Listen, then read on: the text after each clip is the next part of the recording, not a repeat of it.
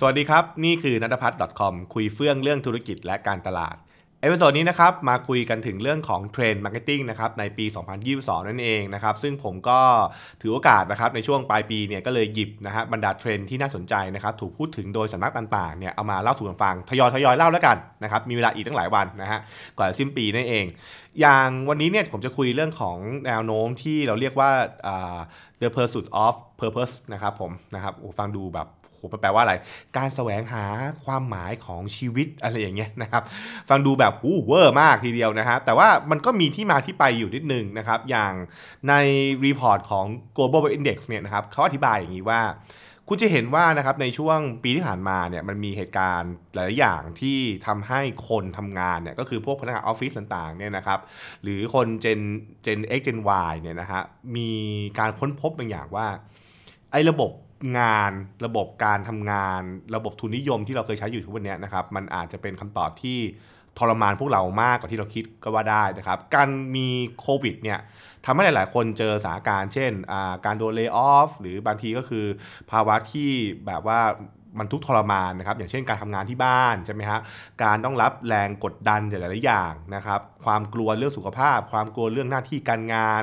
ความกังวลเรื่องของ work from home ความเครียดออฟฟิศซินโดรมต่างๆมากมาย สิ่งเหล่านี้มันทำให้ร่างกายเรานะครับ ทั้งร่างกายและจิตใจเนี่ยเราเรียกว่าสมบุกสมสบักสบอมไม่ถูกประมาณเนี่ยสบักสบอมนะครับมากในช่วงปีที่ผ่านมานั่นเอง และสิ่งเหล่านี้นะครับมันก็เลยทำให้คนเนี่ยเริ่มตั้งคำถามว่า แล้วความสุขจริง ๆ ของเราคืออะไร เราควรจะหาความสุขจริง ๆ ในการใช้ชีวิตหรือเปล่านะครับ ซึ่งอันนี้ก็เลยเป็นที่มานะครับว่าจะไม่เห็นว่ามีคนจำนวนมากนะครับเลือกที่จะลาออกจากองค์กรในช่วงประมาณปีที่ผ่านมา หรือจนเป็นปรากฏการณ์ที่เรียกว่า the great resignation นะครับก็คือการลาออกครั้งใหญ่นั่นแหละ ก็คือพนักงานเนี่ยพอต้องกลับไปทำงานที่ออฟฟิศจริงปุ๊บแล้วบอกว่าเฮ้ยไม่เอาแล้วมันมันไม่ใช่นะครับมันไม่ใช่คำตอบที่เขา หวังไว้ใช่ไหมครับมีการเปลี่ยนงานเกิดขึ้นเยอะมากในช่วงปีที่ผ่านมา เช่นเดียวกับการที่ออกมานะครับเพื่อประกอบอาชีพบางอย่าง บางคนก็เลยหันไปหาแนวทางก่อนการใช้ชีวิตแบบเล่นคริปโตเป็นต้น ก็คือการการพยายามมีความสุขอะนะฮะโดยที่ไม่ได้อยู่ในระบบเดิมนั่นเองนะครับอืมตรงนี้เนี่ยเขาก็เลยตั้งคำถามว่าแล้ว ปีหน้ามันจะเป็นอย่างไรใช่ไหมครับ ซึ่งมันก็สะท้อนออกมาในพฤติกรรมหลาย ๆ อย่างนะ อย่างเช่น เรื่องของการใช้เวลาอยู่กับโซเชียลมีเดียที่เรียกว่ามีความสนุกมากขึ้น อย่างเช่นพวก TikTok อะไรเงี้ยเป็นต้นใช่ไหมครับ เราเริ่มมองหา entertainment นะครับ แล้วก็หาความสุขทางใจหลาย ๆ อย่างนะครับที่เกิดขึ้นนั่นเอง ซึ่งจริง ๆ ผมว่ามันส่วนหนึ่งก็แบบ เพราะว่าปี 2 ปีที่ผ่านมาเนี่ยเราห่างหายจากมีความสุขในแง่ของปฏิสัมพันธ์เยอะนะครับ ถึงแม้ว่าเราใช้ออนไลน์เนี่ยแต่ออนไลน์มันก็ไม่ได้สามารถตอบโจทย์ทุกอย่างได้ เพราะฉะนั้นเนี่ยมันก็เลยเลือกนะครับที่จะใช้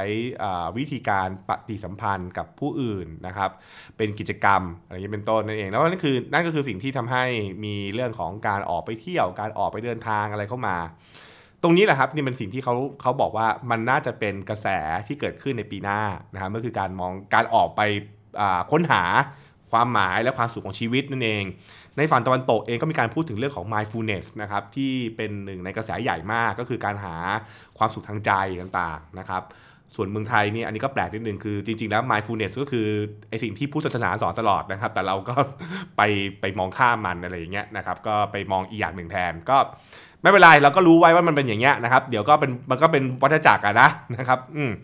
ก็อย่างไรซะนะฮะแล้วในวงการการตลาดเขาก็พูดต่อว่า เมื่อผู้บริโภคเนี่ยมองหาสิ่งที่เรียกว่าความหมายของชีวิตอะไรเงี้ยนะครับนั่นแปลว่าธุรกิจเองเนี่ยมันก็ต้องถูกตั้งคำถามนะว่าจะเข้ามา รองรับเรื่องนี้ได้อย่างไรนะครับ จะเข้ามาเป็นคนที่อุ้มชู concept นี้ แล้วก็ช่วยให้ผู้บริโภคเนี่ยสามารถหาสิ่งเหล่านี้ได้หรือเปล่านะครับ บางคนมองว่ามันคือการที่เราหา insight ว่าอะไรคือความสุขของคน และเราเพิ่มความสุขสิ่งนั้นนะครับเข้าไปใน product เข้าไปในบริการของเรา เพื่อทำให้คนรู้สึกว่านะครับการมาที่ธุรกิจของเราเนี่ยนะครับมันเป็นการเติมเต็มความสุขที่มากกว่าแค่มาซื้อสินค้า ใช่ไหมมันคือการทำให้เขามีความสุขในชีวิตต่างๆ ไปนั่นเองนะครับอืมอันนี้ก็เป็นเป็นสิ่งที่เขาพูดกันนะฮะ แต่ผมต้องบอกก่อนนิดนึงว่าข้อนี้ไม่เหมือนกับการไปทำไอ้ brand purpose นะ มันคนละอย่างกันนะฮะ brand purpose ที่เราเคยพูดกันเมื่อหลายปีที่แล้วว่า เอ้ยแบรนด์ต้องมีเจตจำนง แบรนด์ต้องมีจุดยืน อันนั้นมันคือเรื่องของการหาจุดเรื่องความหมายขององค์กรได้ไหมเพื่อให้คนรู้สึกว่าแบบแบรนด์มันแสดงตัวตนอะไรบางอย่างอะไรอย่างเงี้ยนะครับ อืม อันนั้นก็คือก็มีใบนะนะครับเออแต่ว่าที่เราพูดว่า purpose ในใน episode นี้มันคือแบบว่าผู้บริโภคอะไปหา purpose ของตัวเองคือไปหาความหมายชีวิตของตัวเอง หาความสุขของตัวเองนะครับ แล้วธุรกิจไหนที่มันเกี่ยวเรื่องพวกเนี้ยมันก็จะเข้ามานั่นเองนะครับ เพราะฉะนั้นเนี่ยก็คือสิ่งที่เขาคาดการณ์กันไว้นะครับ ในเรื่องของเทรนด์ marketing อ่า2022 นะครับ ไม่รู้ว่าผู้ฟังหรือคนดูเนี่ยคิดอย่างไรกับเรื่องนี้นะ แต่ว่าผมอ่านแล้วผมก็แบบว่า